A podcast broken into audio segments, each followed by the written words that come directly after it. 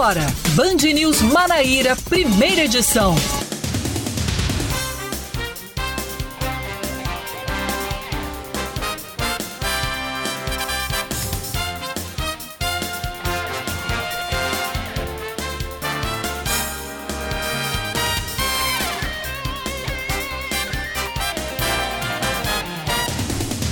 Nove horas 27 minutos em João Pessoa, 9 horas 27 minutos na Paraíba. Bom dia, bom dia, bom dia. Hoje é segunda-feira, começando tudo de novo, dia 7, 7 de fevereiro de 2022.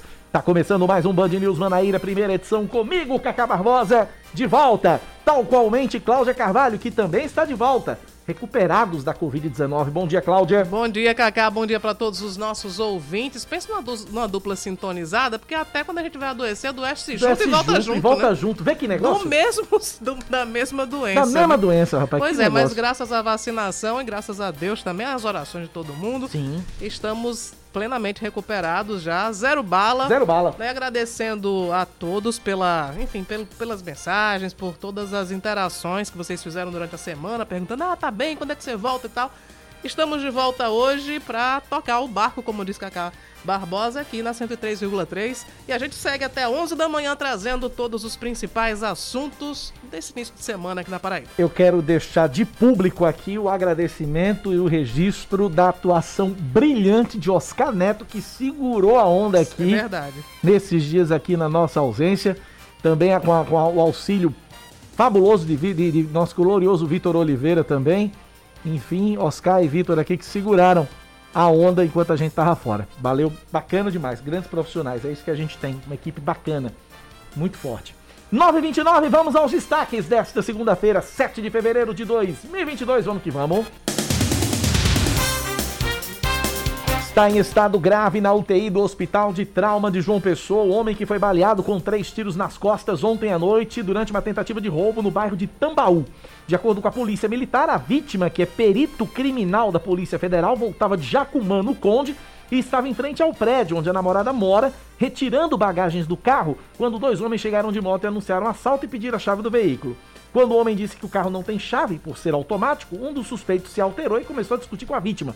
O comparsa, que estava na moto, atirou contra o perito criminal e em seguida fugiu com o suspeito que anunciou o assalto. Até agora, nenhum suspeito foi preso. 96% dos leitos de enfermaria para adultos com Covid-19 estão ocupados na Grande João Pessoa. Esse dado consta no boletim que foi divulgado ontem pela Secretaria Estadual de Saúde. Nas últimas 24 horas foram registradas 3 mil, aliás, foram registrados 3.639 novos casos da doença e 14 mortes, sendo oito delas ocorridas de fato entre sábado e ontem. Com isso, desde o início da pandemia, a Paraíba totaliza 520.609 diagnósticos. São 9.805 mortes e 380.792 pacientes recuperados da doença. De acordo com o Centro Estadual de Regulação Hospitalar, 39 pacientes foram internados nas últimas 24 horas e 437 estão em unidades de referência entra em funcionamento hoje em frente ao prédio da reitoria da Universidade Federal da Paraíba, em João Pessoa, mais um posto de testagem gratuita para a Covid-19. De acordo com a Secretaria Municipal de Saúde, o local vai atender exclusivamente pessoas com deficiência, comorbidades, HIV-AIDS, câncer e idosos com comorbidades. O atendimento ao público, tanto no novo posto como também nos outros sete locais destinados à testagem, é apenas mediante agendamento pelo site vacina.joaopessoa.pb.gov.br ou pelo aplicativo Vacina João Pessoa. O agendamento para teste só deve ser feito por pessoas que estão com sintomas gripais há pelo menos três dias ou que tiveram contato direto com alguém que tenha testado positivo para a doença. Começam hoje as inscrições para o concurso da Companhia Docas da Paraíba. São oferecidas 15 vagas para sete cargos de níveis médio, técnico e superior, com salários que podem chegar a pouco mais de R$ 6.600. O cargo com maior número de oportunidades é o de assistente administrativo. São seis vagas para pessoas com ensino médio completo. Já os cargos com os maiores salários são os de engenheiro ambiental e engenheiro civil, que exigem curso superior. Também há vagas para técnico de segurança do trabalho, administrador, advogado e também contador.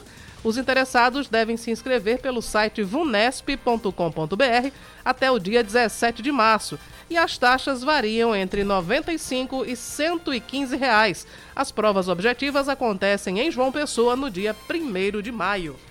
Seguindo com mais um destaque aqui na Band News FM Manaíra, o ministro da Saúde, Marcelo Queiroga, alerta que o Brasil ainda não atingiu picos de casos da variante Omicron e por isso pede cautela à população.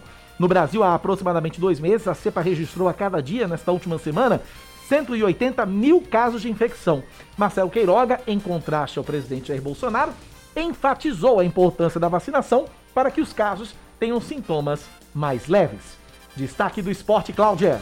Em partida que você ouviu ontem aqui na Band News FM Manaíra, o Botafogo empata em 1 a 1 com o Globo em Ceará Mirim, no Rio Grande do Norte. Na partida, válida pela terceira rodada da Copa do Nordeste, o Belo abriu o placar com Gustavo Coutinho no primeiro tempo e o time potiguar empatou na segunda etapa com Iltinho de pênalti. Com o resultado, o Botafogo marca o primeiro ponto no Nordestão e ocupa a lanterna do Grupo B. O Belo volta a campo pela competição regional no próximo sábado, no Almeidão, contra o Atlético de Alagoinha, às 8 da noite, também com transmissão da Band News FM Manaíra. Antes, na quarta-feira, também aqui na capital, o Alvinegro da Estrela Vermelha enfrenta o São Paulo Cristal pela segunda rodada do Campeonato Paraibano. 9h33 na Paraíba. Band News. Tempo.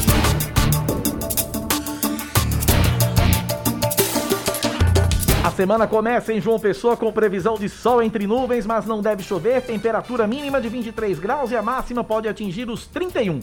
Agora na capital paraibana, termômetros marcam 30 graus. Na Rainha da Borborema, segunda-feira também deve ser de sol entre nuvens, não tem previsão de chuva, a mínima é de 21, a máxima pode chegar aos 31 graus e nesse momento os termômetros assinalam 27 graus em Campina Grande. 9 horas 34 minutos na Paraíba, 9h34. Cláudia Carvalho, o que tem no seu calendário para este 7 de fevereiro de 2022? Hoje é Dia Nacional do Livro Didático e também é Dia Nacional do Trabalhador Gráfico. Aliás, essa data foi criada em 1923 por causa de uma greve que aconteceu entre profissionais gráficos que estavam reivindicando melhores condições de trabalho e também salários mais justos.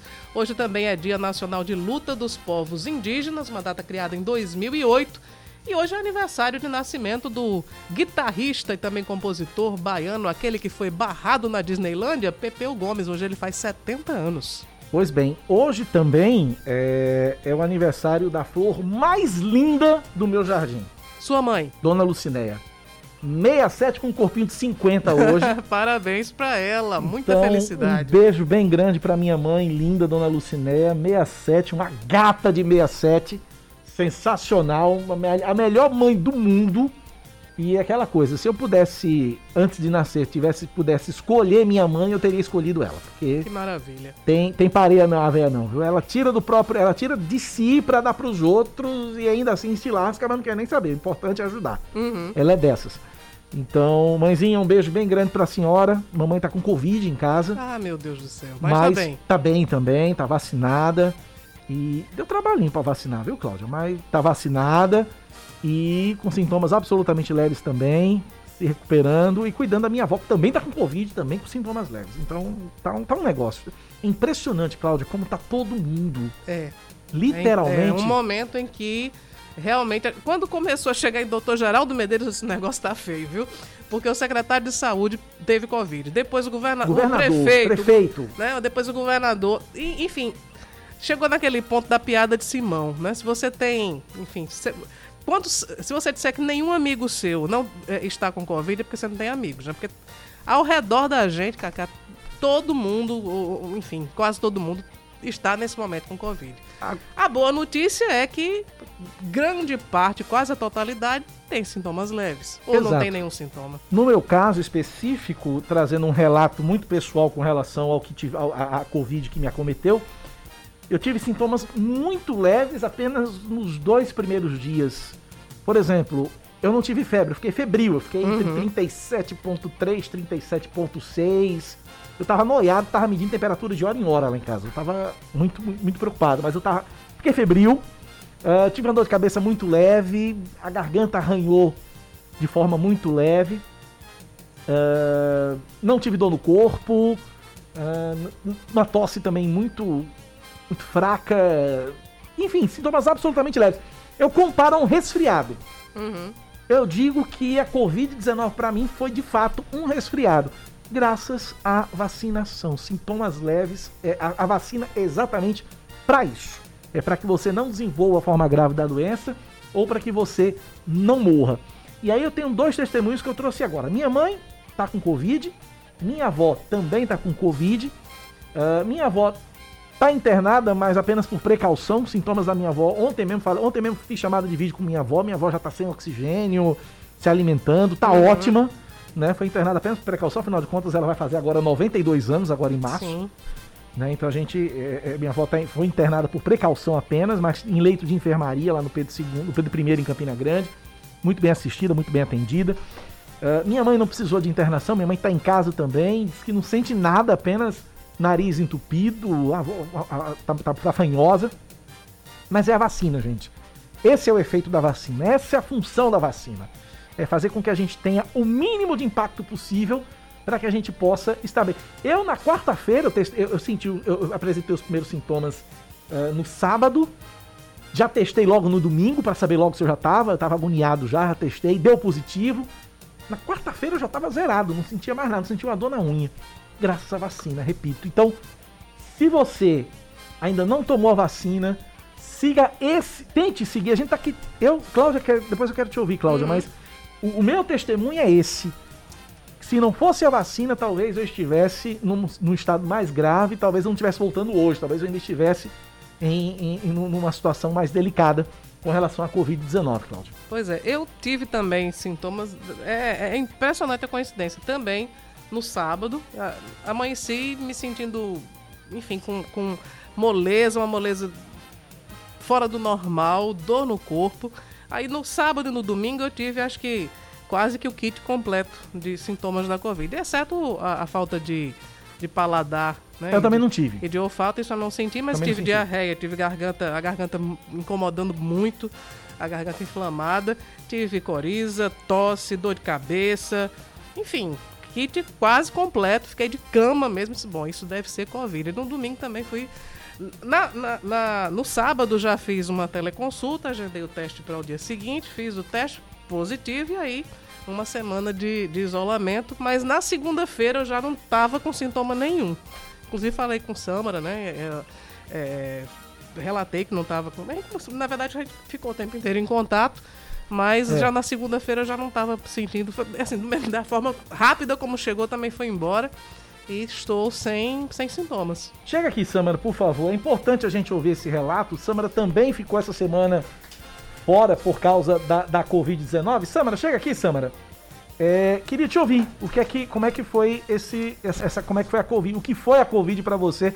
Que é que você teve de sintoma? Foi leve também, não foi, Samara? Foi sim. Bom dia, Cacá, Cláudia. Bom dia, você tomou as três doses já, não? Tomou duas, não, né? Não, só tomei, a, eu a tomei duas, porque Tomou ainda duas, não né? chegou o tempo de tomar a terceira dose ainda. Eu ia tomar a terceira dose segunda-feira passada. E lembra que eu disse, Cacá, vai fazer o teste pois é. antes. Câmara me alertou. Vai fazer o teste antes. Não, foi, foi super leve, só teve um dia mesmo que eu fiquei, que eu fiquei mal, aí é, é, precisei descansar um pouco mais. É, e algumas coisas pontuais. A única coisa que, um sintoma mesmo que eu tive foi a dor de garganta, já tive diarreia, mas é, foi leve, com, foi leve. Isso foi, foram apenas em dias pontuais uhum. mesmo. Eu não fiquei a semana, os 10 dias é. dessa forma, não. Pois é. Graças o a Deus, né? Zé Walker também diz que teve Covid e que, graças à vacina, também foi para ele uma gripezinha. Graças a Deus e a vacina. É isso aí.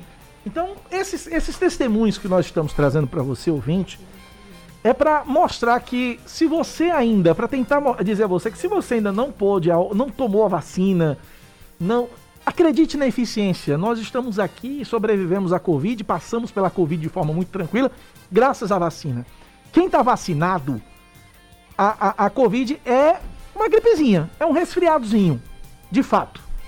Agora, quem não é, quem não tomou a vacina, e tem um dado interessante e assustador do Hospital Emílio Ribas, Cláudia, que chama a atenção. O dado é o seguinte, deixa eu ver se eu localizo aqui a informação que é, a cada quatro pessoas que, que se internaram, é, ou melhor, a cada cinco internados, melhor dizendo, a cada cinco internados, quatro não tomaram nenhuma vacina ou estão com as vacinas, as vacinas atrasadas. E 85% dos mortos pela Covid-19 nos últimos três meses não estavam com a vacinação completa. E aí os médicos até do Emílio Ribas em São Paulo, que é um dos hospitais mais importantes do Brasil, disseram que muitos dos pacientes internados, é, eles demonstraram arrependimento e vergonha uhum. por serem contaminados e não terem tomado a vacina, ou seja, uma coisa que podia ser, ter, ter sido evitada. Esse é o nosso conselho, essa é a nossa dica para você. Tome a vacina, não abra mão desse direito, não abra mão dessa oportunidade que você tem de se vacinar e se proteger. Essa é a dica. É, tem um, um a, trazendo essa, essa situação de internações, enfim, de, de casos do número de casos de Covid-19 detectados na Paraíba, é impressionante também o número que chegou a passar de 3 mil, né? Teve um. Teve um dia que foi um, quase 5 mil.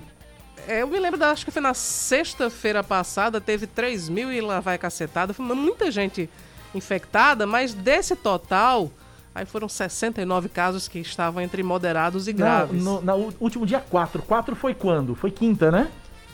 É, deixa eu verificar 4 foi quinta-feira. Dia 4 foram 8.500 casos. Pois é, muita gente, né? É muita gente infectada.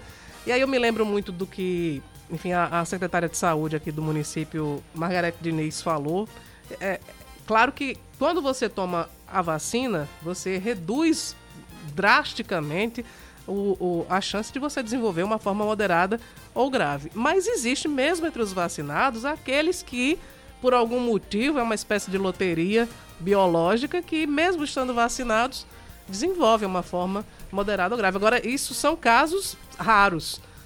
Nesse momento, a gente vive a chamada pandemia dos não vacinados. Aquelas pessoas que não completaram o ciclo vacinal, que não tomaram vacina, aí estão indo parar nos hospitais. E aí, a gente tem um, um nível de ocupação de, de, leitos de enfermaria Covid, cara, que tá quase lotado aqui a na região metropolitana. essa informação, né? 96% dos pois é. leitos. É.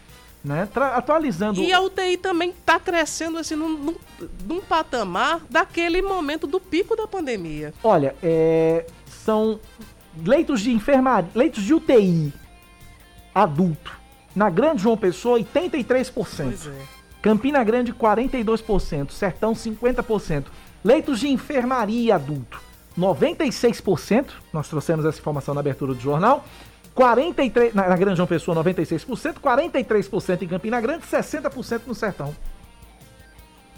Né? E ontem foram 3.639 casos e 14 óbitos. É, então fica o alerta para quem ainda não tomou a vacina. Se por um acaso não estiver com Covid, está com boa saúde, corra para tomar a vacina. Né? Não, não, não, não disso não. Não aumente essa estatística, não dê chance para o azar, né? Pelo amor de Deus. 9h45 e ah, falando de leitos ainda de, de, de hospital, leitos de, de, de, enfermaria, de UTI, o Pronto Ouvida, semana passada, reabriu leitos para a Covid-19, voltou a ser um hospital exclusivo para tratamento da Covid. Mas além do Pronto Ouvido aqui em João Pessoa, o Hospital de Clínicas de Campina Grande também é, reativou vagas para pacientes com Covid-19. Leandro Oliveira conversou com, com o, o, o, responsável do Hospital de Clínicas de Campina Grande traz, e traz detalhes a partir de agora. Vamos ouvir o maior hospital para tratamento contra a Covid-19 na Paraíba reativa aos leitos após o crescimento no número de casos da doença. O Hospital das Clínicas de Campina Grande tinha conseguido zerar o número de atendimentos desde dezembro do ano passado, mas com o repique da doença no estado, a unidade precisou reabrir as vagas. Então eu converso agora com o diretor da unidade, o Tiago Gomes, e antes de o senhor responder quantos leitos estão ocupados, eu gostaria que o senhor fizesse um balanço então das ações desde que a unidade foi inaugurada no início da pandemia até agora. O Hospital de Clínicas de Campina Grande foi um hospital criado justamente para o enfrentamento dessa pandemia da Covid-19 em julho de 2020. Desde então, observávamos um aumento crescente desses números de pacientes vítimas da doença e maio para abril de 2021, nós tivemos o pior momento dentro do HC, com vários dias os leitos com sua ocupação máxima que eram 113 leitos destinados a pacientes vítimas da Covid-19. Então, passamos alguns dias é, vivenciando essa experiência de ocupação máxima dentro do HC. Ao final de 2021, passamos a observar uma diminuição nesse número de casos. Para ser mais exato, entre setembro e outubro, o que nos possibilitou mudar um pouco a configuração do HC. Passamos a atender pacientes com necessidade de cirurgias eletivas através do programa Opera Paraíba, que implementamos dentro do serviço. Fizemos mais de duas mil cirurgias nesse período e, infelizmente, nessa última quinzena de janeiro, passamos a observar mais uma vez um novo aumento no número de casos, uma nova onda, agora com a variante Ômicron, sendo responsável por essa nova onda. E isso fez com que a gente tivesse que suspender o programa no dia 2 de fevereiro tivemos nossas últimas cirurgias, vínhamos com uma média de 40 cirurgias por dia e interrompemos esse programa momentaneamente para que a gente pudesse reestruturar e reorganizar os leitos, destinar uma quantidade maior de leitos para pacientes vítimas da Covid-19. Hoje nós temos 80 leitos destinados para Covid, sendo 40 leitos de UTI e 40 leitos de enfermaria. Nesse momento, a ocupação do HC encontra-se com 41 pacientes, 27 pacientes em leitos de UTI e 14 em leitos de enfermaria. Estamos aguardando a chegada de mais oito pacientes que estão vindo, já foram regulados através da Central de Regulação de Leitos do Estado e estamos aguardando a chegada desses pacientes. O perfil desses pacientes é semelhante ao que tivemos na primeira onda da doença. São pacientes mais idosos, pacientes com comorbidades e esses pacientes que têm evoluído de forma mais grave mais grave, nós observamos que são pacientes que ou não fizeram nenhuma dose da vacina ou não tiveram seu esquema vacinal completo. A gente sabe que é importante a terceira dose para que a, o paciente ele possa ter sua proteção. A, a vacina ela serve para dificultar e impedir a evolução para, para um quadro mais grave. Então a gente tem notado que os pacientes que têm evoluído de forma mais grave realmente é esse perfil. São pacientes idosos, pacientes com comorbidades ou até mesmo pacientes um pouco mais jovens, mas que não fizeram nenhuma dose de sua vacina. Então é importante a população ter a consciência de que a vacina realmente salva, a vacina ela já mudou o panorama dessa pandemia em outras ondas e agora é o momento de toda a população fazer o uso da terceira dose para que a gente possa mudar mais uma vez o panorama dessa onda atual. Muito bem, e em média, quantos pacientes dão entrada e geralmente passam quantos dias internados? Nós vínhamos com uma, uma média de regulações por volta de novembro, dezembro do ano passado, a gente vinha com uma média muito baixa de regulações por dia. Hoje, nós estamos com uma média entre 15 e 20 regulações por dia. Nós somos um hospital porta fechada, ou seja, nós recebemos os pacientes com indicação de internação através dessa central de regulação de leitos do Estado. Então, esse aumento nas regulações foi o que nos chamou a atenção. A gente tem acompanhado, não só em Campina Grande, mas como o estado da Paraíba como um todo, tem acompanhado esse aumento do número de casos e foi isso que nos motivou a aumentar essa quantidade de leitos e estamos prontos para aumentar mais se for necessário. Esperamos que a gente não precise chegar a esse ponto, mas o Hospital de Clínicas está pronto para atender a necessidade de toda a população da Paraíba. Há algo mais que o senhor queira acrescentar? Então fica o alerta e fica o apelo para que toda a população tenha os seus, seus cuidados, mantenha os seus cuidados, do uso de máscara, do distanciamento social, evitar as aglomerações e principalmente, principalmente acreditar na vacina. Quando chegar a sua vez, fazer o uso da dose, se você tiver com esquema vacinal incompleto, busque fazer a sua vacinação, busque a terceira dose, que ela é importante e é a vacina que vai mudar mais uma vez o panorama dessa, dessa pandemia no nosso estado e no nosso país. Então fique esse alerta e o apelo para toda a população da Paraíba. Muito bem, conversei com o diretor-geral do Hospital das Clínicas de Campina Grande, maior unidade para o tratamento de Covid-19 no estado, que deu detalhes sobre a reativação dos leitos para o tratamento da doença. Fundação Ajuste é o diretor técnico do é, o diretor técnico, né, do Hospital de Clínicas de Campina Grande. Tá aí, Cláudia Carvalho. Você trouxe, você tem informação do Cajazeiras, é isso? É, o nosso amigo Sales Fernandes está na escuta, eu queria mandar um abraço para ele, agradecer pela audiência. Ele me mandou aqui uma informação de que o Hospital Regional de Cajazeiras registrou ontem nove mortes ocorridas nas últimas 24 horas na ala Covid. Destes, quatro pacientes eram de Cajazeiras mesmo, e os demais foram um de Condado, outro de Monte Oreb, um de Joca Claudino, mais um de Piancó e outro de São João do Rio do Peixe. Tá aí, portanto. Vamos se cuidar, gente. Vamos se cuidar. Temos essa, temos essa, essa, essa oportunidade nas mãos de nos proteger. Vamos proteger, vamos cuidar, cuidar da nossa vida, que é um tempo tão valioso, né? 9 horas mais 53 minutos agora na Paraíba, 9 e 53. Vamos falar de política agora, vamos para Brasília. O Congresso Nacional deve discutir nessa semana propostas apresentadas pelos parlamentares para conter o avanço do preço dos combustíveis no Brasil. Nos últimos oito anos, o preço médio de revenda do óleo diesel ao consumidor brasileiro mais que dobrou, de acordo com o levantamento da Agência Nacional do Petróleo, Gás Natural e Biocombustíveis. De Brasília, informação chegando com João Pedro Melo. Os parlamentares do Congresso Nacional já retomaram as atividades e nessa terça-feira devem dar início à votação dos assuntos que são considerados delicados e que estão na pauta do Legislativo. Deputados e senadores tiveram um mês de recesso e temas que são considerados importantes continuam na pauta de trabalho, como 36 vetos do presidente Jair Bolsonaro. Fato é que o governo federal não enviou a esperada proposta de emenda à Constituição para zerar a tributação federal sobre o diesel. Tal questão foi feita pelo deputado Cristino Áureo. Esse texto foi desidratado antes de chegar ao legislativo e prevê um impacto de 50 bilhões de reais nas contas públicas.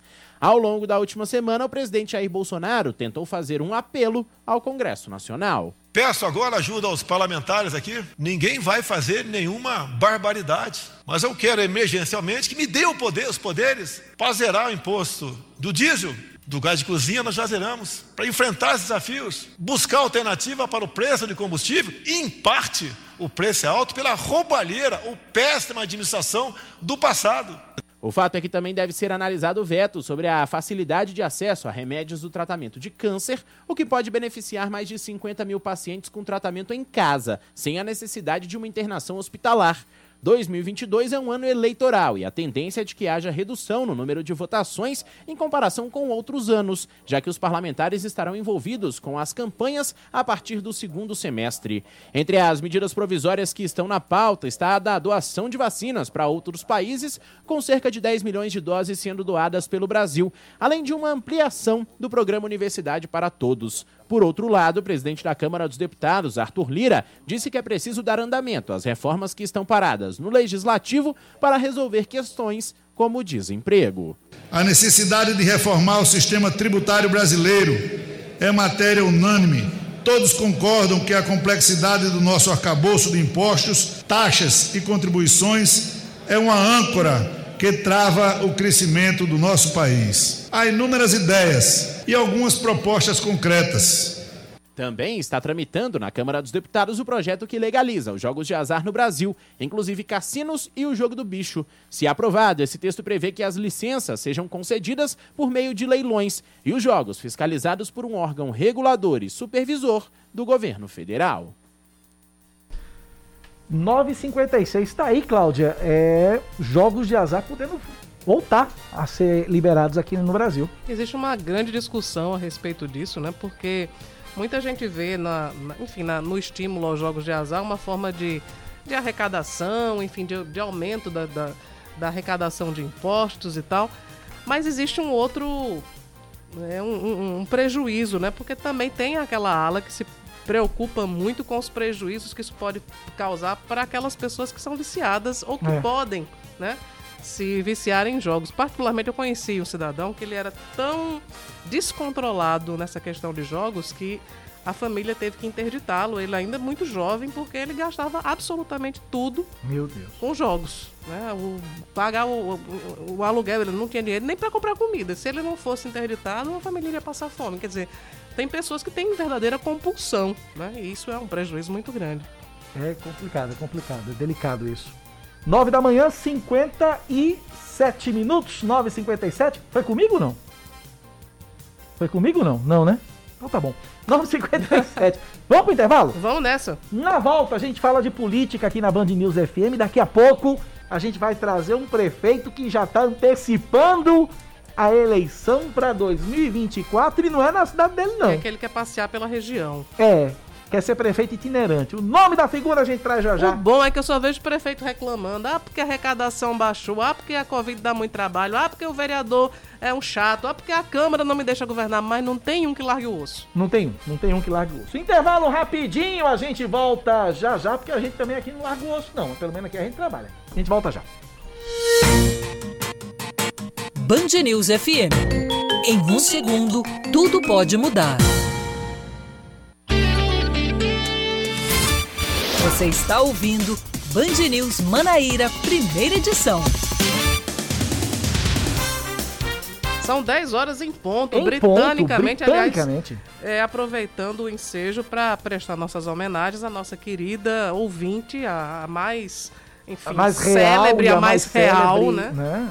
A mais nobre. Exatamente, que é a Rainha Elizabeth, Betinha. completou recentemente 95 anos de idade, está na flor da idade. Tá na flor da idade, uma e, menina. E também está completando aí 70 anos no cargo, né? A mais longeva a, a governante da, da enfim, é, não é governante que chama, né? Mas monarca. Monarca. Monarca, exatamente, Exatamente. da Inglaterra. Então, nossos parabéns, né? A nossa querida Betinha. A gente sempre lembra disso quando a gente consegue cumprir Exato. esse horário. Samara fica muito feliz.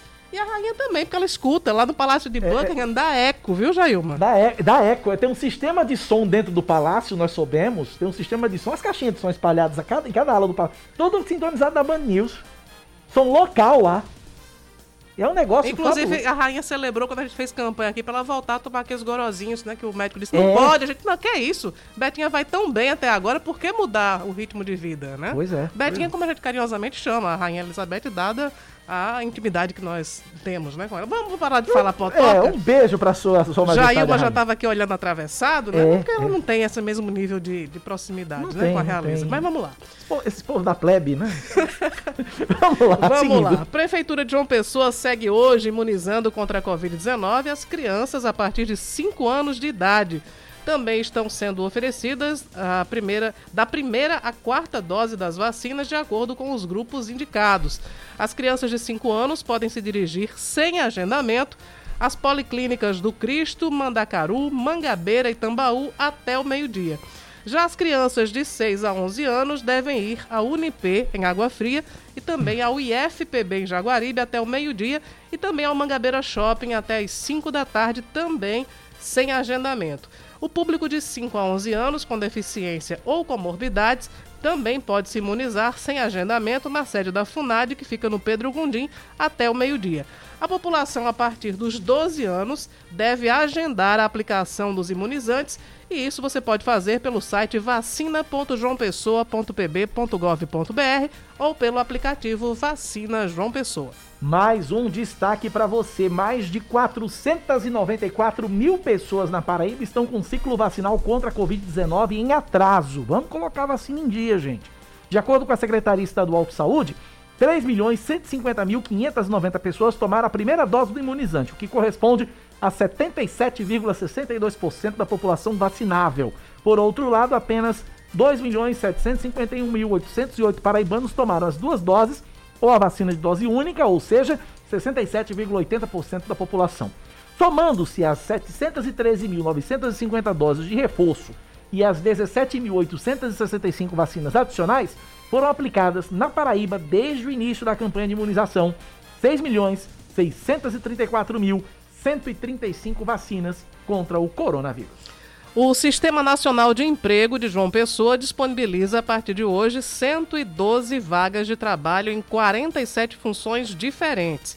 São 13 oportunidades para vendedor pracista, 8 para eletricista de manutenção eletrônica, 7 para mecânico de refrigeração, 5 para representante comercial autônomo, outras 5 para técnico de refrigeração, 4 para pintor de veículos, outras 4 para costureiro na confecção em série e duas para assistente administrativo destinadas a pessoas com deficiência. Também estão sendo ofertadas 60 vagas de estágio em linha de produção para jovens entre 18 e 22 anos de idade com ensino médio completo e sem experiência. Os interessados devem agendar o atendimento pelo site agendamentocinejp.com.br cine.joaopessoa.pb.gov.br. O Cine funciona na Avenida João Suassuna, número 49, na Vila Sanhauá, bairro do Varadouro, das 8 da manhã até as 4 da tarde. O telefone para informações é o 98654-8525. Repetindo, 98654-8525. Agora escuta essa história. A Polícia Civil prende no Rio de Janeiro uma idosa de 78 anos suspeita de matar o próprio marido e concretar o corpo dele no vão de uma escada no município de Niterói, região metropolitana da capital fluminense.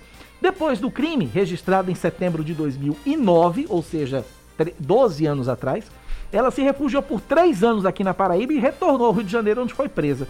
Em depoimento, ela afirmou que matou o companheiro a pauladas e que no dia seguinte foi até uma loja de construção, comprou material, concretou o corpo e deu no pé, fugiu.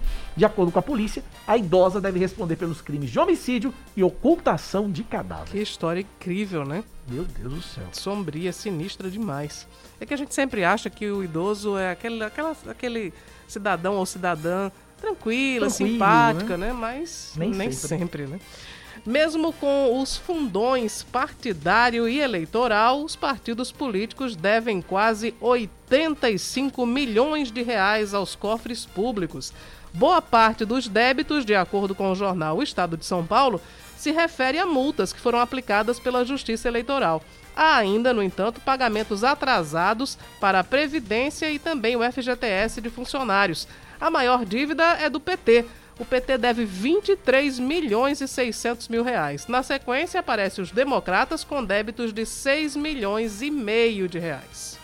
Seguindo com mais um destaque para você aqui na Band News FM. Agora o assunto é esportes. O 13 e o Souza estreiam com vitória no Campeonato Paraibano. O Galo atropelou sábado o Esporte Lagoa Seca pelo placar de 5 a 0 no Amigão em Campina Grande. Os gols do Alvinegro foram marcados por Carlinhos, Rafael Augusto duas vezes, Felipe Augusto e Diego Souza. Também no sábado, o Dinossauro bateu o Autosport por 3 a 0 no Almeidão, João Pessoa, com gols de Joboy, aquele, Daniel Costa e Esquerdinha. Ontem, já pela segunda rodada do estadual, o Campinense, após vencer o Nacional de Patos por WO na estreia, somou mais 3 pontos ao vencer por 2 a 1 CSP na capital paraibana. Robinho abriu, abriu o placar para o Tigre no primeiro tempo, mas Olávio, o terceiro maior artilheiro do Brasil em 2021, fez os dois gols da Raposa, ou seja, fez o que quis no jogo e garantiu a segunda vitória do Campinense na competição. A segunda rodada do estadual segue depois de amanhã com Botafogo e São Paulo Cristal no Almeidão e Atlético de Cajazeiras e Alto Esporte no Perpetão. 10 e 7 na Paraíba, um abraço pro professor Adilson.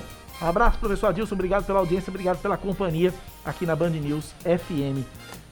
10 e 8, Cláudia Carvalho, Campina Grande deve ganhar em breve uma rua Uhum. e uma praça em homenagem a Olavo de Carvalho. É uma proposta de um vereador, o vereador Valdeni Santana, do Democratas, tá na linha a partir de agora, conversa com a gente aqui na Band News FM. Vereador, bom dia, bem-vindo à Rádio Band News FM, obrigado por nos atender.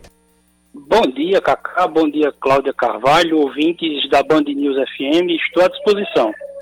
Por que tanta homenagem ao Olavo de Carvalho, vereador? E eu vou acrescentar o que, é que ele fez por Campina Grande para ser homenageado na Rainha da Borborema. Ótimo, ótimo. Boa pergunta.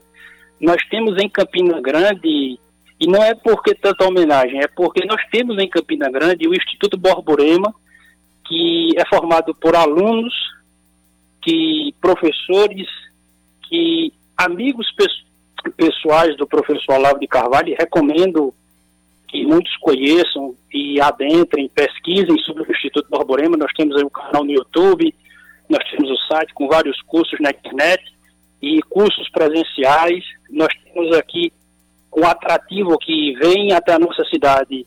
Felipe Martins, assessor da Presidência da República, já esteve aqui no Instituto ministrando cursos. Flávio Gordon, Flávio Morgenstein, Francisco Scorsin, dentre outros pensamentos a alta cultura do pensamento conservador que fazem parte do Brasil Paralelo e participam do Instituto Barborema que ministram aulas aqui em nossa, em nossa cidade e fazem um trabalho cultural fantástico há muito tempo. É, eu ainda estou querendo saber o vínculo da cidade com, com o, o, o pensador. O, tra o, trabalho cultural que é feito através de alunos do professor Olavo em nossa cidade e me indaga e me impressiona a polêmica em torno dessa homenagem, é, Cláudia Cacá, porque que eu nunca, ouvi, eu nunca ouvi a imprensa e a bolha cultural que se acha dona do pensamento predominante questionar por que nós temos ruas em nossa cidade com o nome de Luiz Carlos Prestes. Porque nós temos nomes de ruas de nossa cidade com o nome de Carlos Marighella. E essas pessoas não possuem relação nenhuma com a nossa cidade.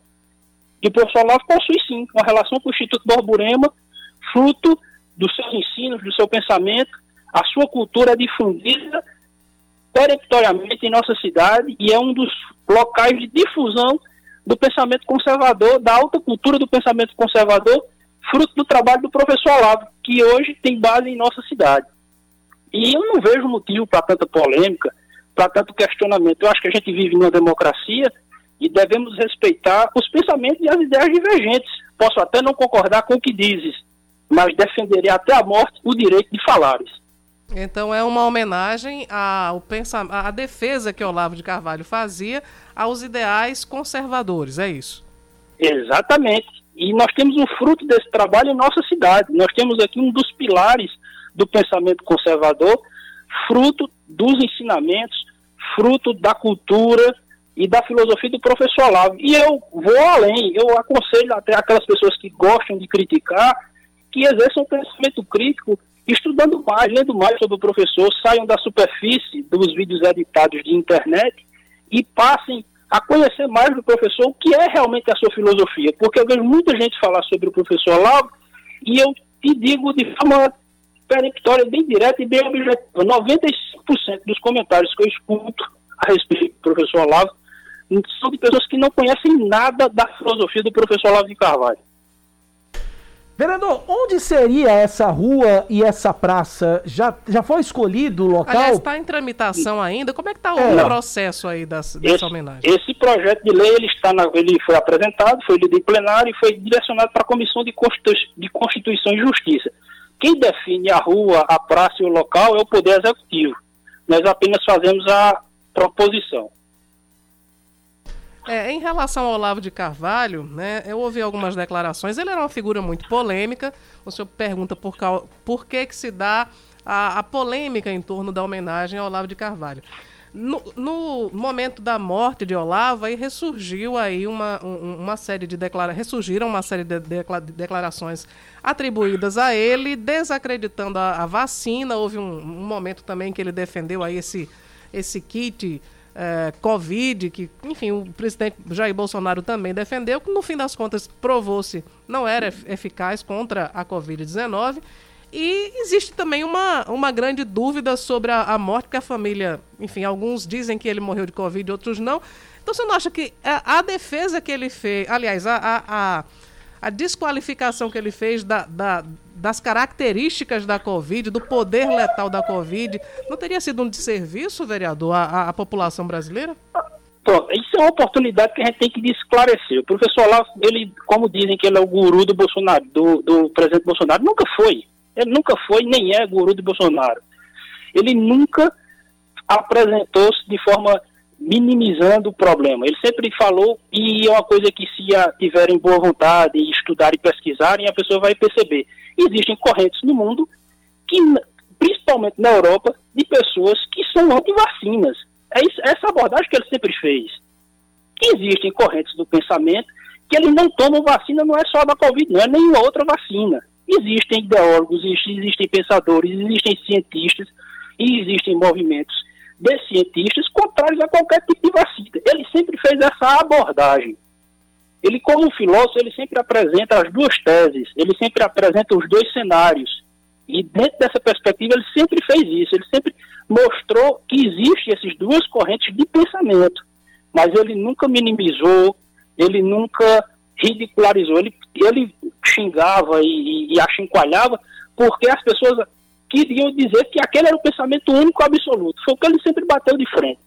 Foi contra cerceamento de liberdade, sobre contra a imposição de uma ideia única. E ele sempre apresentou: existem pessoas que pensam assim, existem correntes científicas que pensam assim.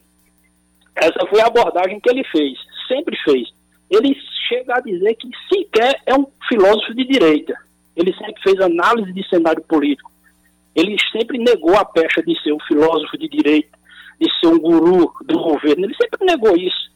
Mas as pessoas nunca buscaram se aprofundar nos seus, nas suas análises, no que ele previa, como ele sempre disse, e falou agora de forma peremptória sobre ocupação de espaços, que falou agora sobre ocupações dos meios culturais, da imprensa, de outros espaços, e que tomar a presidência não bastaria para o movimento conservador, para o movimento de direita. Teria que haver um trabalho cultural, um trabalho de informação primeiro, para depois chegar à presidência.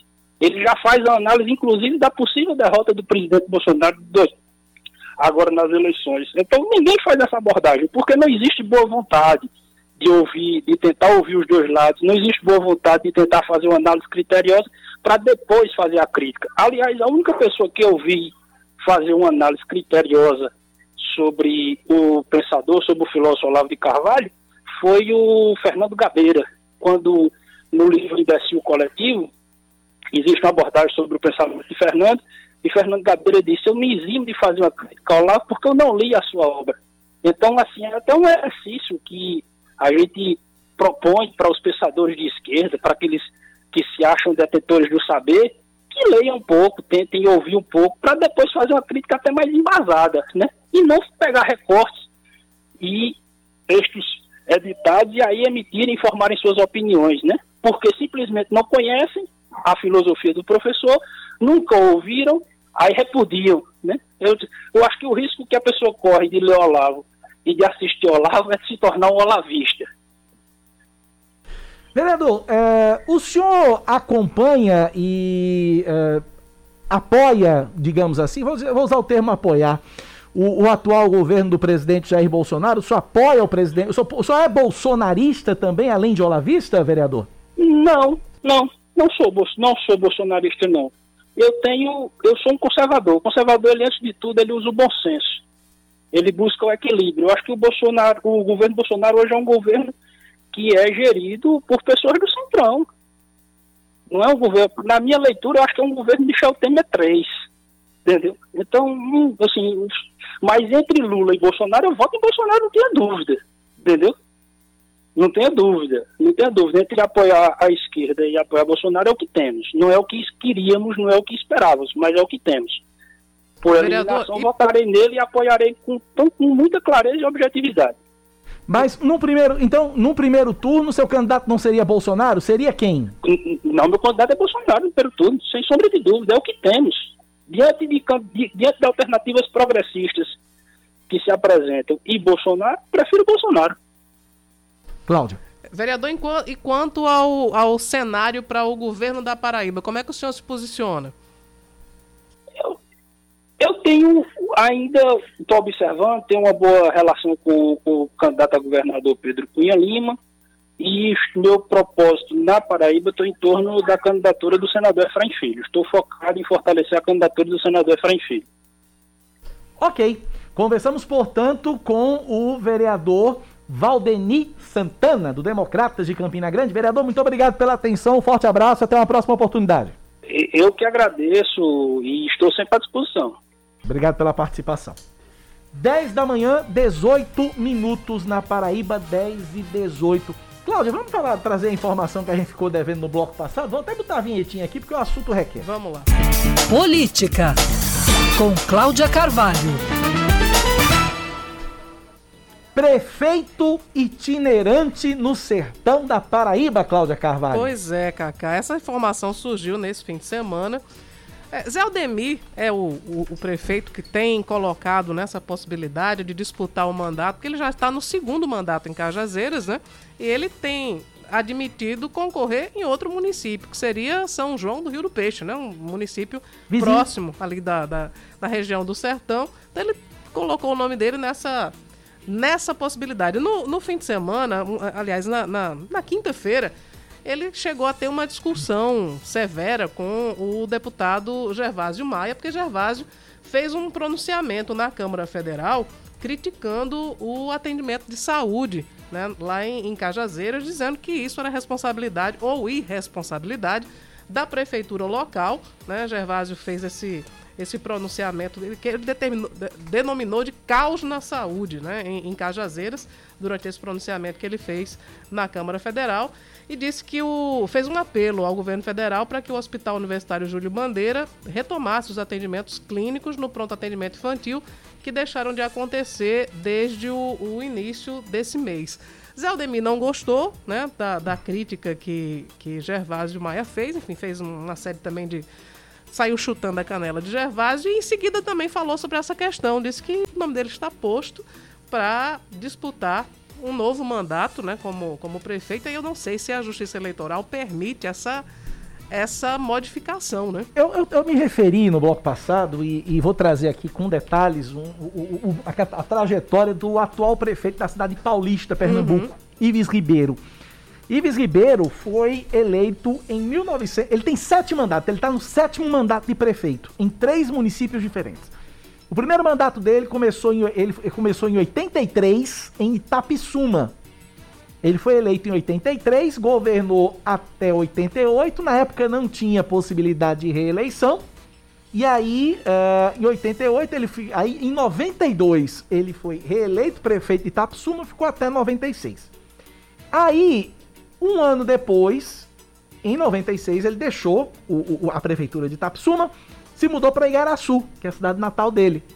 E aí, em 96, foi eleito prefeito de Igaraçu e em 2000 reeleito. Foi prefeito de Garaçu até 2004. Em 2004 ele deixou a prefeitura de Garaçu e foi disputar a prefeitura de Paulista, Pernambuco. E aí foi eleito em 2004, reeleito em 2008 e agora está no terceiro mandato de prefeito de Paulista agora que ganhou em 2020. Então pode, né? A Justiça Eleitoral permite, desde no que você mude de... o domicílio eleitoral, pode concorrer. Mudou o domicílio eleitoral, ele disse. E, é, é, Zé Aldemir disse que vai, vai se desincompatibilizar, vai renunciar nove à Prefeitura de Cajazeiras né? nove meses antes. Foi exatamente o que Ives Ribeiro fez.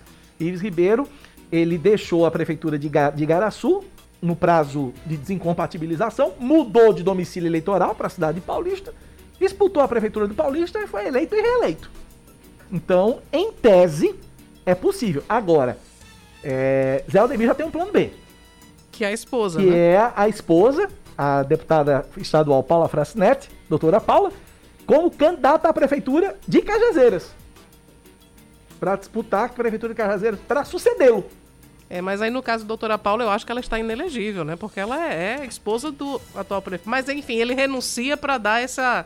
É. Para dar essa possibilidade dela concorrer. Enfim, é, é muito apego também ao ao, ao, ao cargo, né? Porque ele quer ao mesmo apego tempo. Apego ao poder, na verdade. É, exatamente, né? apego ao poder, porque ele quer, de, de toda forma, que centralize-se na família a gestão de Cajazeiras e também a de São João do Rio do Peixe, que é a que ele está ambicionando agora, né? Anunciando que pode se desincompatibilizar, que pode renunciar ao cargo de prefeito de Cajazeiras nove meses antes das eleições para poder concorrer em São João do Rio do Peixe, enquanto lançaria a doutora Paula como candidata a prefeita em Cajazeiras. Agora, claro, né? Falta combinar com os russos, no caso, é. com o povo de São João do Rio do Peixe e também de Cajazeiras. O povo E ele precisa é resolver é essas denúncias todas que pairam e que pesam contra ele. Principalmente lá no, no essa denúncia do, do, hospital que você trouxe. Pois é, da do falta de investimento na, na saúde municipal. E aí cabe ao povo julgar, mas de toda forma a Justiça Eleitoral tem aquele princípio da alternância no poder e há uma, aí encontrou-se uma brecha, mas de fato o princípio da alternância seria prejudicado, né? No caso de Zé Aldemir concretizar essa manobra que ele está, enfim, conjecturando, centralizando aí, se o plano der certo, duas prefeituras nas mãos de um casal. Né? Ouvinte aqui, final do telefone 8322, diz o seguinte: Bom dia, já aconteceu com uma mulher que era prefeita em Sapé e depois se candidatou em Sobrado. Foi Maria Luísa, né? Exatamente. Maria Luísa. Exatamente. E um outro ouvinte aqui, deixa eu encontrar. Eu acho que o, o finado Marcos Odilon, ele também tensionava ser candidato em outro município, mas aí não sei por que carga jaga, não me recordo de fato o que foi que impediu ele de ser candidato. É, teve um outro ouvinte também que deu um outro exemplo aqui. Perdi a mensagem do ouvinte aqui. É, perdi a mensagem do ouvinte aqui. Então, achei. Doutor João Foi duas vezes é, prefeito de Caporã e depois se lançou candidato a prefeito em Alhandra. Só que ele não Mas o João não a ser- conseguiu. não- O doutor não João, conseguiu, né? que era o pai, é, é o pai de Rodrigo Soares, né? Deputado, de- ex-deputado Rodrigo Soares. né? Ex-deputado Rodrigo Soares. É perfeitamente possível. Né? É perfeitamente possível. Tem um caso concreto que é o que eu trouxe agora lá em Pernambuco. O cara foi prefeito de Igaraçu duas vezes, renunciou ao mandato, mudou de domicílio e foi eleito e reeleito prefeito em Paulista. Então, acompanhemos e vamos ver. Agora, como você falou, Cláudio, falta combinar com o povo lá de. É. Falta Né? combinar com o povo e no caso de Zé Aldemir é, um, é um, uma manobra para barrar a alternância mesmo no- nos dois municípios, né? Porque, apesar, vamos imaginar que ele tenha votos para ser eleito, mas de toda forma concentra muito poder na região no- no- nas mesmas mãos durante muito tempo, né? Não sei se a justiça eleitoral vai fazer uma, vamos dizer assim, uma abordagem holística ou se vai apreciar Gostei, apenas gostei da a abordagem letra holística. fria da lei, né? Gostei da abordagem holística. É, porque de fato, se você imaginar, não, tu- ok, ele está cumprindo as regras, mas o princípio da alternância, da É. oxigenação, enfim, é, é- é uma outra coisa para se levar em consideração, É né? outra É uma abordagem maior. Bem maior. 10 e 26 Vamos pro intervalo? Vamos nessa. Voltamos já já aqui na Band News. Band News FM. Em um segundo, tudo pode mudar. Você está ouvindo Band News Manaíra, primeira edição.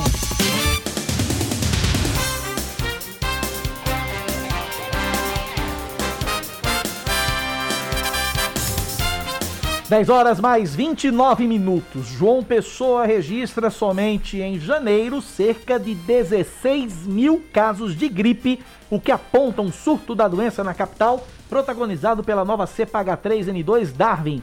Os sintomas da gripe são semelhantes aos da Covid-19, ou seja, dor de garganta, febre, tosse, coriza e indisposição. Para evitar novos casos, a Secretaria Municipal de Saúde recomenda a quem, a quem apresentar sintomas que busque isolamento por sete dias, além de se manter em repouso com boa alimentação e hidratação e utilizando medicação prescrita para aliviar as dores e a febre.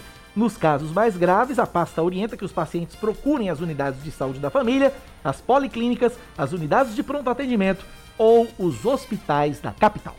Prefeitos do Cariri e também do Agreste Paraibano se reúnem para discutir a possibilidade de formatar um decreto unificado com medidas contra a Covid-19 em todos os municípios da região.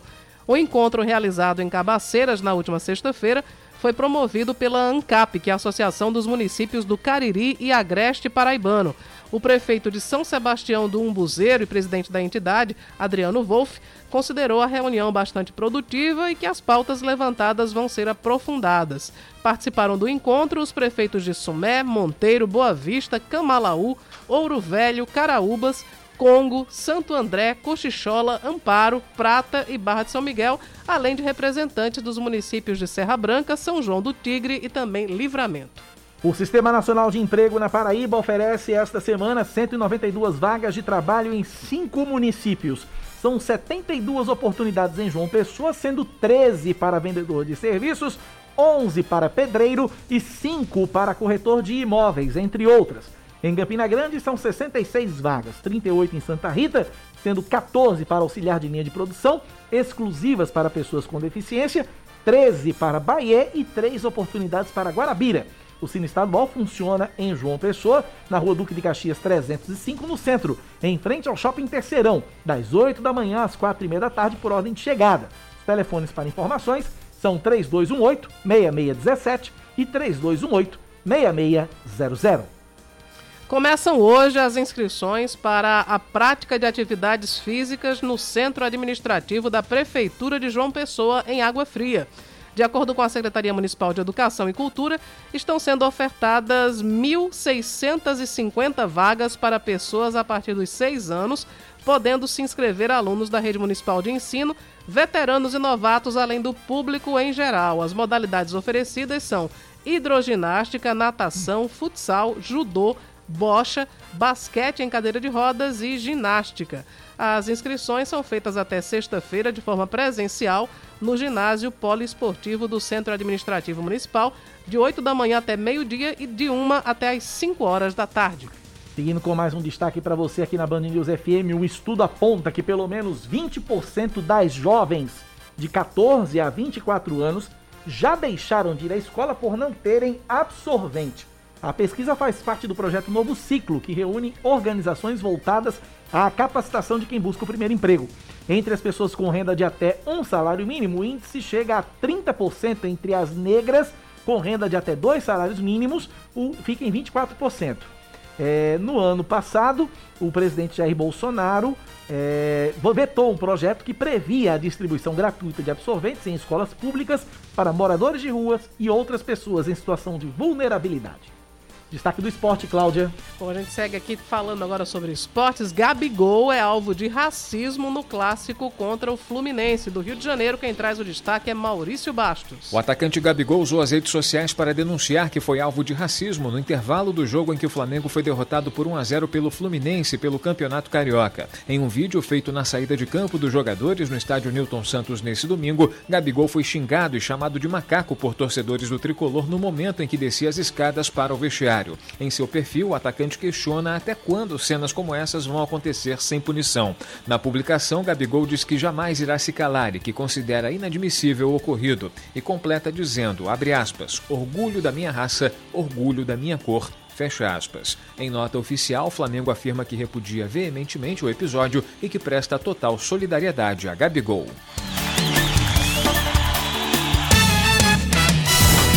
10 horas mais 33 minutos na Paraíba, 10 e 33, o número de novos casos de Covid-19 no sistema prisional do Brasil subiu cerca de 10 vezes em janeiro em comparação com os novos casos informados em dezembro do ano passado. Para saber a situação atual da Paraíba, a gente está na linha com o secretário executivo de Administração Penitenciária do Estado, João Paulo Barros. Secretário, bom dia, bem-vindo à Rádio Band News FM, obrigado por nos atender. Bom dia, bom dia, Cacá, bom dia, Cláudia, bom dia a todos os ouvintes da Band News. É sempre um prazer, estou às suas ordens. Secretário, é, como eu trouxe a informação no, quando eu estava ali apresentando, no Brasil o, caso, o número de casos de Covid-19 foi multiplicado por 10, né? Isso em nível nacional. Aqui na Paraíba, esse, esse, esse índice também é, é nessa ordem, secretário? É, veja bem, Cacá, desde o início da pandemia nós adotamos alguns protocolos e dentre eles a questão de estarmos aí é, fazendo, fazendo o controle né, dos presos que são acometidos da Covid-19. Até hoje nós contabilizamos 443 presos é, acometidos da Covid-19, desses 443, quatro vieram, vieram a óbito, né? E no tangente a os policiais penais, nós tivemos 243 policiais que testaram positivo para a Covid-19 e também, infelizmente, tivemos cinco óbitos, né? Isso desde o início da pandemia, não é isso? Desde o início da pandemia, exato. Tá. Agora, com relação, em comparação dezembro, janeiro, como é que foi esse, esse acréscimo, esse incremento de casos, secretário? É, com com a, essa variante Ômicron, como nós sabemos que ela, ela tem sua transmissibilidade aumentada, né, em comparação com as demais variantes que até então surgiram, nós também é, podemos verificar dentro do centro prisional o número de contaminados sendo de uma forma mais rápida. Porém, apenas casos leves. Não tivemos ninguém diagnosticado com nem casos moderados nem graves. A partir do momento que uma unidade prisional ela é, detecta que a sua população carcerária, qualquer número que seja de presos contaminados com Covid, nós acionamos o protocolo de cancelamento de visitas, de suspensão temporária das visitas e também os protocolos de saúde, né, de desinfecção, de, de assistência ao preso que está acometido. Tem todo um protocolo estabelecido é, é, procedimento que nós adotamos desde a pandemia, para que possamos aí estar controlando aquela situação local e a partir do momento que nós é, obtivermos a estabilidade daquela, daquela unidade prisional, ela volta aí ao retorno às visitas. É, perdoe a insistência, secretário. Eu queria números. Dezem janeiro, dezembro e janeiro. É, a pergunta ainda não está respondida. Agora, no mês de janeiro, né, nós tivemos como que testaram positivo para o Covid-19 30 apenados. 30 apenados testaram positivo. Se compararmos com os números de dezembro, em dezembro tivemos, tivemos apenas 15 presos que testaram positivo. Então aí tivemos aí um aumento de 50%, de 100% aliás. Dobrou. Ok, agora sim está respondido. Cláudia. Secretário, quais são os protocolos que são é, cobrados para os visitantes? As pessoas que vão visitar os presos, eles precisam passar por uma, enfim, apresentar cartão de imunização, tem testagem. Como é que é o acesso às instituições prisionais? Sem dúvida, né? A primeira, a primeira exigência é o cartão de vacinação. Né? Tem que estar com o esquema vacinal completo para poder ter acesso às unidades prisionais. Segundo, é obviamente não apresentar nenhum sintoma gripal. Não pode estar apresentando nenhum sintoma gripal. Para isso, a nossa equipe de saúde, durante os dias de visitação, é, ela se faz presente na unidade prisional para estar fazendo essa verificação em loco. Por causa do aumento de casos e, enfim, é, é algo que acontece no, na população em geral, é, é, natural que aconteça também com a população que está privada de liberdade. Então eu lhe pergunto, já se pensa de alguma maneira em restringir a circulação de pessoas, sejam visitantes ou, enfim, outras pessoas que precisam ter acesso aos presídios da Paraíba? Isso está em pauta ou ainda não? Não, veja bem, já está em pauta desde o momento que nós implementamos o nosso plano de contingência. O plano de contingência nosso estabelece que a unidade prisional que apresentar casos positivos para a Covid-19, ela tem sua, sua visitação suspensa né, como, já, como aconteceu agora recentemente na, na unidade prisional de Patos, né, na, em Queimadas, e mais duas unidades prisionais do Estado, que apresentaram casos positivos. Imediatamente a visitação é suspensa no intuito, obviamente, de tentar controlar a disseminação da Covid. Ok, conversamos, portanto, com o secretário executivo de Administração Penitenciária do Estado, João Paulo Barros. Obrigado, secretário. Um abraço. Eu que agradeço, estou sempre às ordens. Um abraço a todos. Obrigado pela participação. 10h39, Claudio, antes da gente ir para o intervalo, deixa eu trazer uma curiosidade aqui, um dado curioso, uma informação curiosa. Um designer e criador de conteúdo digital chamado Bismarck Victor, ele foi levado pela Polícia Federal hoje pela manhã para prestar esclarecimentos, porque nas redes sociais ele sugeriu envenenar o presidente Jair Bolsonaro. Meu Deus do céu. Ele foi localizado no bairro João 23, zona oeste de Caicó, no Rio Grande do Norte, foi encaminhado para a sede da Polícia Civil. Ele teria sido ouvido pela Polícia Federal e não há confirmação de prisão, ele só foi levado para ser para prestar uhum. depoimento. Acontece o seguinte, o presidente Jair Bolsonaro vai visitar, vai fazer um passeio aqui, um périplo pelo Nordeste, vai visitar o Rio Grande do Norte, está na agenda do presidente. E aí, quando ele comentou a notícia, ele fez o seguinte comentário, abre aspas. Quem será que vai fazer o serviço de colocar veneno? Faz falta alguma. É, um, é até um serviço de bem para a sociedade. Fecha aspas. Aí, uma pessoa respondeu e disse o seguinte: É sério que você cogita envenenar o presidente da República? E aí o Bismarck respondeu: Eu não cogito envenenar porque eu não tenho acesso muito menos trabalho onde ele vai ter acesso nos lugares que ele vai pisar aqui em Caicó. Mas seria uma boa, foi o que disse o influenciador digital, o criador de conteúdo. Após a repercussão do comentário na rede social, ele fechou ou excluiu os perfis dele na rede, nas redes sociais. Ele Obviamente é uma... isso foi printado antes, né? É, com certeza, tem um print aqui, inclusive. Ele é dono de uma página chamada Carnaval de Caicó Oficial, essa página no Instagram tem 49.100 seguidores, ou tinha, né? Uhum. E agora os perfis estão é, ou fechados ou bloqueados. Mas fato é, Cláudia Carvalho, que, queira ou não, o cara cometeu uma pisada de bola das grandes. É, aliás, até uma. Se a gente for. Não sei se chega a ser crime, Cláudia. É, a gente. Eu, eu tô aqui imaginando que ele quis ser engraçadinho, né? É. Mas no caso não cabe, porque isso é um discurso de ódio. E o discurso de ódio não deve ser feito contra ninguém, porque normalmente se relaciona o discurso de ódio aos seguidores do, do presidente Jair Bolsonaro, porque até atribui-se a criação de um gabinete do ódio, né? Que seria, enfim, um, um pessoal que trabalha nas redes sociais para disseminar fake news. Enfim, isso é uma investigação à parte que está acontecendo no Supremo Tribunal Federal. Mas discurso de ódio não deve ser feito contra absolutamente ninguém, né? O presidente da República, a autoridade máxima, tem que ter respeito. Existe um protocolo a ser seguido, além de todo o protocolo humanitário, né? A educação, os bons costumes. Existe, enfim, também proto, proto, protocolos, exigências protocolares em relação a autoridades. E o presidente Jair Bolsonaro, claro que tem que ser respeitado também. Sem dúvida. é- é- Eu, eu enquadraria como uma apologia ao crime, sim. Porque se ele está dizendo que é, é, alguém deveria envenenar o presidente, ele está incentivando né, alguém a fazer isso. Então é apologia ao crime, deve responder.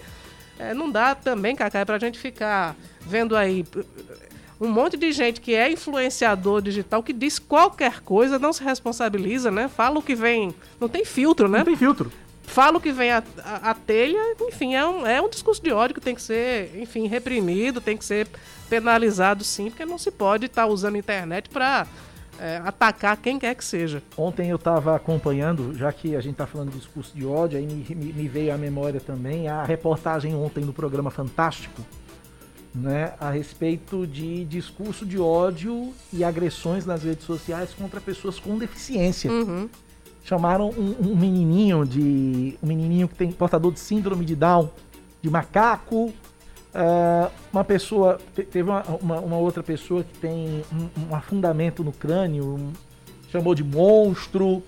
né? Enfim, as coisas mais E absurdas. se pergunta como é que as pessoas se sentem, algumas pessoas, claro, né? Isso é uma, é uma minoria da população brasileira, mas ainda assim uma minoria barulhenta. Como é que essas pessoas se sentem à vontade para ir na rede social de uma criança de 3 anos, no caso do, do, do. Pepo, né? Que ele É o Pepo, é. Ele faz, enfim, faz, um, um- faz sucesso nas redes sociais E é justamente um amor o moleque. pô. Exato. Os pais decidiram expor né, a, a- a experiência deles em ter uma, em criar uma criança que é autista, né? Ele é autista? Down. ele é Down, exato. É porque tinha Down. outros, tinha outras crianças que eram autistas. No caso dele, ele é Down. E aí, eh, eles também ficaram estupefatos com reações agressivas, assim, de uma, de uma virulência, de, uma, de um ódio, assim, descabido. O que que leva alguém a ter um ódio tão grande de uma criança de 3 anos? Três anos, minha gente. Três anos. Eu vi uma senhora, me deu pena. A senhora, ela tem. A- a- a- Ela nasceu com um afundamento no crânio. Ah, e aí, que é a de Quixeramobim, a de. Quixeramobim. Meu Deus, me deu, me deu dó quando Que ela ela abriu a boca na matar, reportagem né? e disse que tem, pensou em se matar. Por causa do, do, do comentário. Vejam o que essa gente do mal faz. Totalmente gratuito. Totalmente dizer, a pessoa tá em gratuito. casa sem fazer nada e diz, ah, agora eu vou, vou atacar alguém. É pra ocupar o tempo? Vai fazer alguma coisa, arranja um serviço voluntário. É. Ou como as nossas mães diziam, vai lavar uma louça, vai lavar a roupa, vai fazer alguma coisa que preste, né? Arrumar uma lavagem de roupa, né? Eita, nós! 10h45, a gente vai pro intervalo com muito amor no coração, Cláudia Carvalho, porque aqui a gente só tem amor pra dar e a gente volta já já com o último bloco do Band News Manaíra, primeira edição. Você está ouvindo Band News Manaíra, primeira edição. São 10 horas e mais 46 minutos. Nós estamos de volta com o Band News Manaíra, primeira edição, em sua reta final. A Superintendência Executiva de Mobilidade Urbana de João Pessoa, a CEMOB, altera amanhã o sentido de circulação de um trecho da Avenida Juarez Távora, no bairro da Torre. A intervenção vai ser no cruzamento entre a Joaquim Torres e o girador de acesso à Avenida Júlia Freire, em um percurso de aproximadamente 100 metros. De acordo com a CEMOB, o objetivo é tornar o acesso à Avenida Epitácio Pessoa mais viável. A partir de amanhã, os condutores que estiverem transitando pela Avenida Juarez Távora ou pela Avenida Corinta Rosas vão poder seguir pelo girador dobrando à direita, seguindo em frente ou entrando à esquerda. A Justiça Federal na Paraíba é a seção judiciária que mais julgou ações de improbidade administrativa em 2021. Os dados consideram a área de abrangência da quinta região, que contempla, além da Paraíba, Pernambuco, Rio Grande do Norte, Ceará, Alagoas e Sergipe. De acordo com o portal Business Intelligence, a seccional paraibana proferiu 197 sentenças relacionadas à improbidade administrativa, o que representa aproximadamente 39% de todos os julgados da região, que chegaram ao total de 506 no ano passado. Ainda conforme o levantamento, o destaque é da oitava vara federal localizada em Souza, que julgou 86 processos, ficando sozinha à frente do que qualquer outra seccional, com exceção do Rio Grande do Norte. O juiz federal da segunda vara, Bruno Teixeira de Paiva, suspende em caráter liminar a realização das provas do concurso público da Polícia Civil da Paraíba referentes aos cargos de perito oficial químico legal. A decisão estabelece que seja feita retificação no edital para possibilitar a inscrição de biomédicos habilitados em toxicologia e devidamente inscritos no respectivo conselho profissional. Com a mudança, esses profissionais devem ter assegurado o direito de concorrerem às vagas em condições de igualdade com farmacêuticos e bioquímicos. A respeito disso, Cacá e ouvintes, a assessoria da Polícia Civil acabou de, de Ah, lançar uma nota. Vamos atualizar. Então, a Polícia Civil da Paraíba informa que até o presente momento não foi notificado oficialmente sobre a eventual suspensão da realização das provas para os cargos de perito oficial químico legal, área geral, e perito oficial químico legal, área química. A comissão do concurso e a empresa organizadora, que é o Sebrasp, também não receberam nenhum tipo de informação oficial a respeito do assunto. Ao que se sabe, a ação judicial é face ao Estado e, dessa forma, apenas a Procuradoria-Geral do Estado é quem deve se pronunciar a respeito. A, a nota lembra ainda que a demanda judicial diz respeito a apenas dois cargos, os dois cargos são mencionados acima, que são de perito, não tendo interferência nos demais cargos do certame. Seguindo com mais um destaque, uma loja de baterias automotivas é invadida por assaltantes no bairro de Mangabeira, zona sul de João Pessoa. Essa galera já gosta de invadir loja de bateria, viu?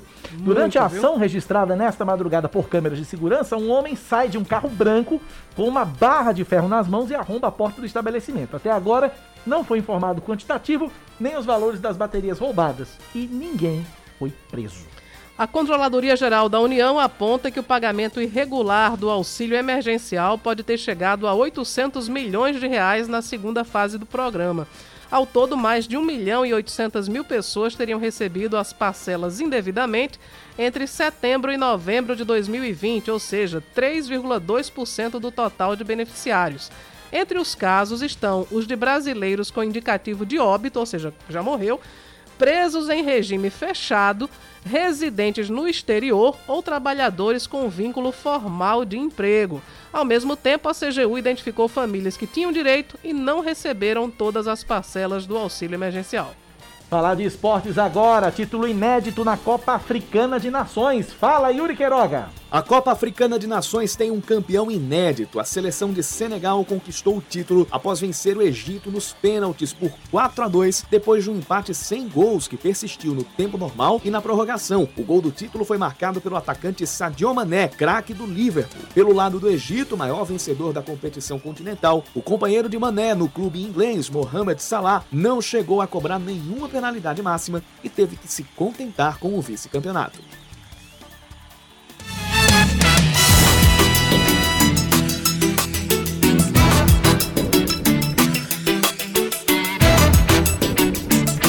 E 51 a CEMOB, Superintendência Executiva de Mobilidade Urbana de João Pessoa, é, vai alterar a partir de amanhã o sentido de circulação de um trecho da Avenida Juarez Távora no bairro da Torre. Isso para tornar o acesso à Avenida Epitácio Pessoa mais viável. Quem explica sobre essas mudanças, é, ou sobre essa mudança, é o superintendente da CEMOB, George Moraes. Vamos ouvi-lo.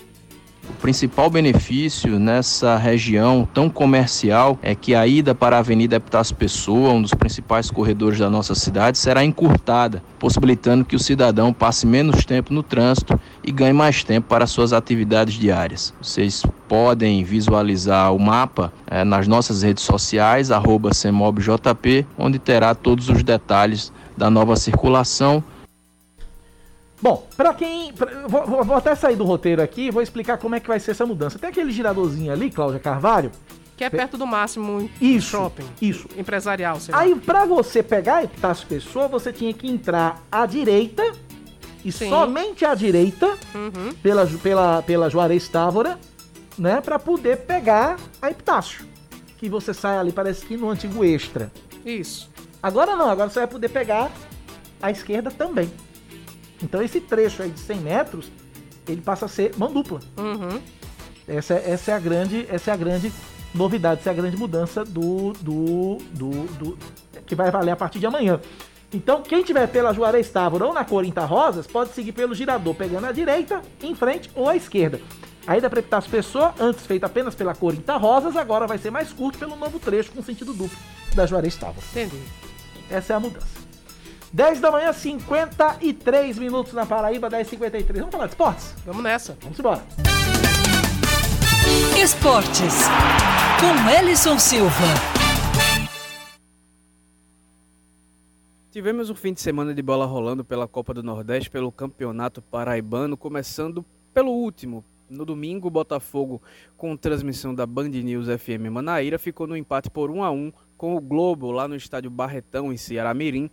O gol do Belo foi marcado pelo atacante Gustavo Coutinho, que marcou seu segundo gol na temporada, o primeiro pela Copa do Nordeste, mas não foi suficiente porque no segundo tempo o volante Diego Gomes colocou a mão na bola e o meia Iltinho deixou tudo igual. Não foi dessa vez que o Botafogo venceu sua primeira no Nordestão pelo Campeonato Paraibano, duas goleadas no sábado. O Alto Esporte em casa retornando, sua, retornando à primeira divisão pela primeira vez desde 2018, foi goleado pelo Souza por 3 a 0 lá no Estádio Amigão, em Campina Grande. O Esporte Lagoa Seca, que também volta para a primeira divisão, foi derrotado por 5 a 0 pelo 13, que passou por toda aquela celeuma na semana passada, de troca de treinador, de acusação de traição e tudo mais.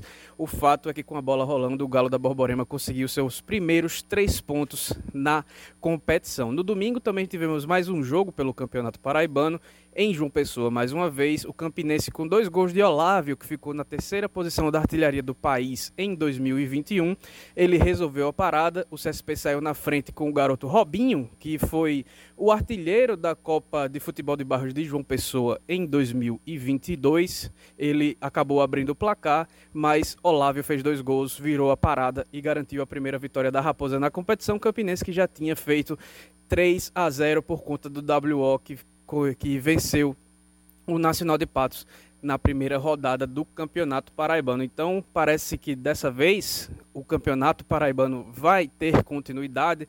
Os times paraibanos estão todos na ativa e a gente espera que a qualidade do futebol, que os resultados apareçam, porque essa semana tem mais jogos. No Campeonato Paraibano, o Botafogo vai pegar o São Paulo Cristal, o Campinense volta a jogar pela Copa do Nordeste, por exemplo, para enfrentar o CRB na quarta-feira mas já amanhã o Souza volta a campo pelo Nordestão. O Dinossauro do Sertão vai encarar o esporte na Ilha do Retiro à noite pela terceira rodada do torneio regional.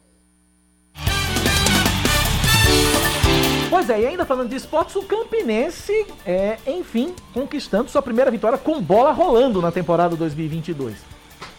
Ontem, jogando no Almeidão, a Raposa venceu o CSP por 2 a 1 de virada com dois gols de Olávio que eu fiz questão de, de registrar aqui, foi o terceiro é, artilheiro do Brasil, o terceiro maior goleador do Brasil na temporada do uhum. ano passado. Mas apesar do bom resultado e da boa atuação, o técnico do Campinense Raniel Ribeiro cobrou uma melhor pontaria do time rubro-negro, que segundo ele pode decidir os próximos jogos da equipe. Vamos ouvir o objetivo foi alcançado, que era pontuar, levar a vitória para Campina Grande, chegarmos aos seis pontos e terminar e, e iniciarmos essa segunda rodada né, já na liderança. Segundo, nós precisamos converter todo esse domínio que nós tivemos num, num resultado mais favorável. Criamos muitas chances, muitas chances e num jogo, vamos dizer assim, mais pesado, esses gols vão fazer, vão fazer falta, vão fazer a diferença. Depois da bronca, Raniel exaltou o bom ambiente que existe no vestiário do Campinense e já voltou totalmente as atenções do elenco na busca da preparação que renda os três primeiros, os três primeiros pontos agora pela Copa do Nordeste.